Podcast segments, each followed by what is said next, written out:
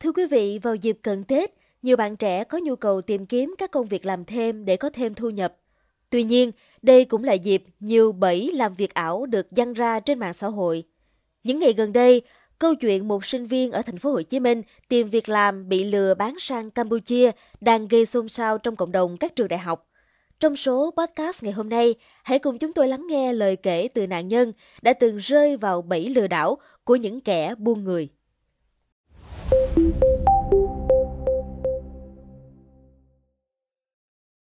Tôi đang học năm 3 của một trường đại học tại thành phố Hồ Chí Minh, cần tìm việc làm thêm để đỡ phải xin tiền của mẹ.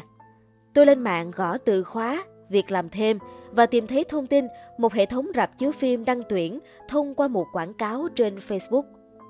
Messenger của họ chạy tự động, hỏi han về việc tôi muốn ứng tuyển hay không và rất nhanh chóng hỗ trợ tôi, hứa hẹn bố trí việc làm cho ứng viên ở khu vực gần nhất. Mức lương họ đưa ra còn trên cả mong đợi của một sinh viên như tôi, từ 25 tới 30 ngàn đồng một giờ. Tôi đã rất mừng khi họ cho số Zalo của anh Tuấn để kết bạn và trao đổi. Lúc đó tôi cứ giữ suy nghĩ, càng nhanh càng tốt, không lại mất chỗ. Anh Tuấn đấy cũng rất nhanh, những câu trả lời lúc nào cũng mau mắn và thân thiện. Anh này chốt lịch phỏng vấn ngay chiều hôm sau ở một nơi trên đường số 3, phường 5, quận 8, thành phố Hồ Chí Minh. Ngày 22 tháng 12 năm 2023, tôi hồi hộp đi phỏng vấn. Trước căn nhà đó có cái bảng chân sắt, trên đó ghi hời hợt mấy chữ công ty tuyển dụng Akari. Bên trong rất tạm bợ, có vài cái ghế nhựa cho ứng viên ngồi. Chị Lễ Tân gọi tôi vào kiểm tra thư mời mà anh Tuấn gửi. Sau đó chị hướng dẫn tôi làm hồ sơ, phí 30.000 đồng cho một tờ giấy in sẵn. Tiếc đứt ruột, nhưng sợ mất chỗ làm nên tôi cũng cắn răng mua luôn. Trong phòng lúc này có một bạn ứng viên khác ra vẻ căng thẳng. Tôi bắt chuyện thì chị nhân viên tỏ ra khó chịu, không cho nói chuyện với nhau. Rồi một chị đưa tôi lên lầu phỏng vấn riêng.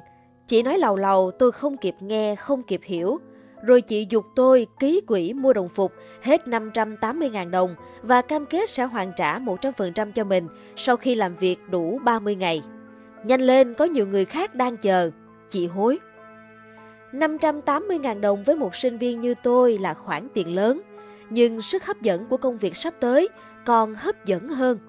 Tôi chỉ ngần ngừ một lúc rồi đồng ý, không kịp nghĩ gì nhiều. Vài ứng viên khác cũng vậy, háo hức nhưng không đủ tiền, phải gọi điện thoại về nhà xin cứu viện. Nhưng vẫn chưa xong, họ còn yêu cầu đóng thêm phí thẻ nhân viên 300.000 đồng để đeo khi đi làm. Đã trót rồi tôi cố thêm lần nữa. Cuối cùng, họ gọi tôi lên phòng hoàn tất hợp đồng và lại yêu cầu đóng thêm 120.000 đồng để làm giấy khám sức khỏe. Tôi bảo sẽ tự đi khám. Một anh nhân viên chặt mặt ngầu cằn nhằn. Sao không nói ngay từ đầu? Tới lúc này tôi thấy rõ sự bất ổn, lý trí mách bảo nên dừng lại. Tôi gặp một anh nhân viên nói em muốn hủy hợp đồng. Anh này lớn tuổi, to con, dắt tôi vào một phòng trống khác. Khoảnh khắc đó tôi cảm thấy sợ hãi vô cùng. Tôi bày tỏ lý do, tôi thấy lo lắng và yêu cầu hoàn lại tiền. Tôi nói về việc bất thường khi họ liên tiếp yêu cầu đóng quá nhiều tiền. Một bản hợp đồng với nhiều lỗi. Anh ta luôn miệng nói tôi đa nghi quá, Nói là em cứ làm đủ 30 ngày đi rồi qua đây, anh trả 100% tiền ký quỹ, tiền thẻ nhân viên cho em. Nói qua nói lại 10 câu, anh ta bắt đầu trợn mắt, bẻ ngón tay rôm rốt như phim Rambo. Tiết tiền, uất ức, tôi quyết đòi lại tiền vừa mới đóng. Còn bên phía anh cao to vẫn cù nhầy cù nhựa, bảo chỉ được hoàn lại 75% số tiền ký quỹ đồng phục.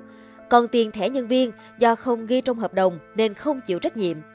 Nghe vậy tôi cũng hiểu 300.000 đồng đi về nơi xa lắm rồi.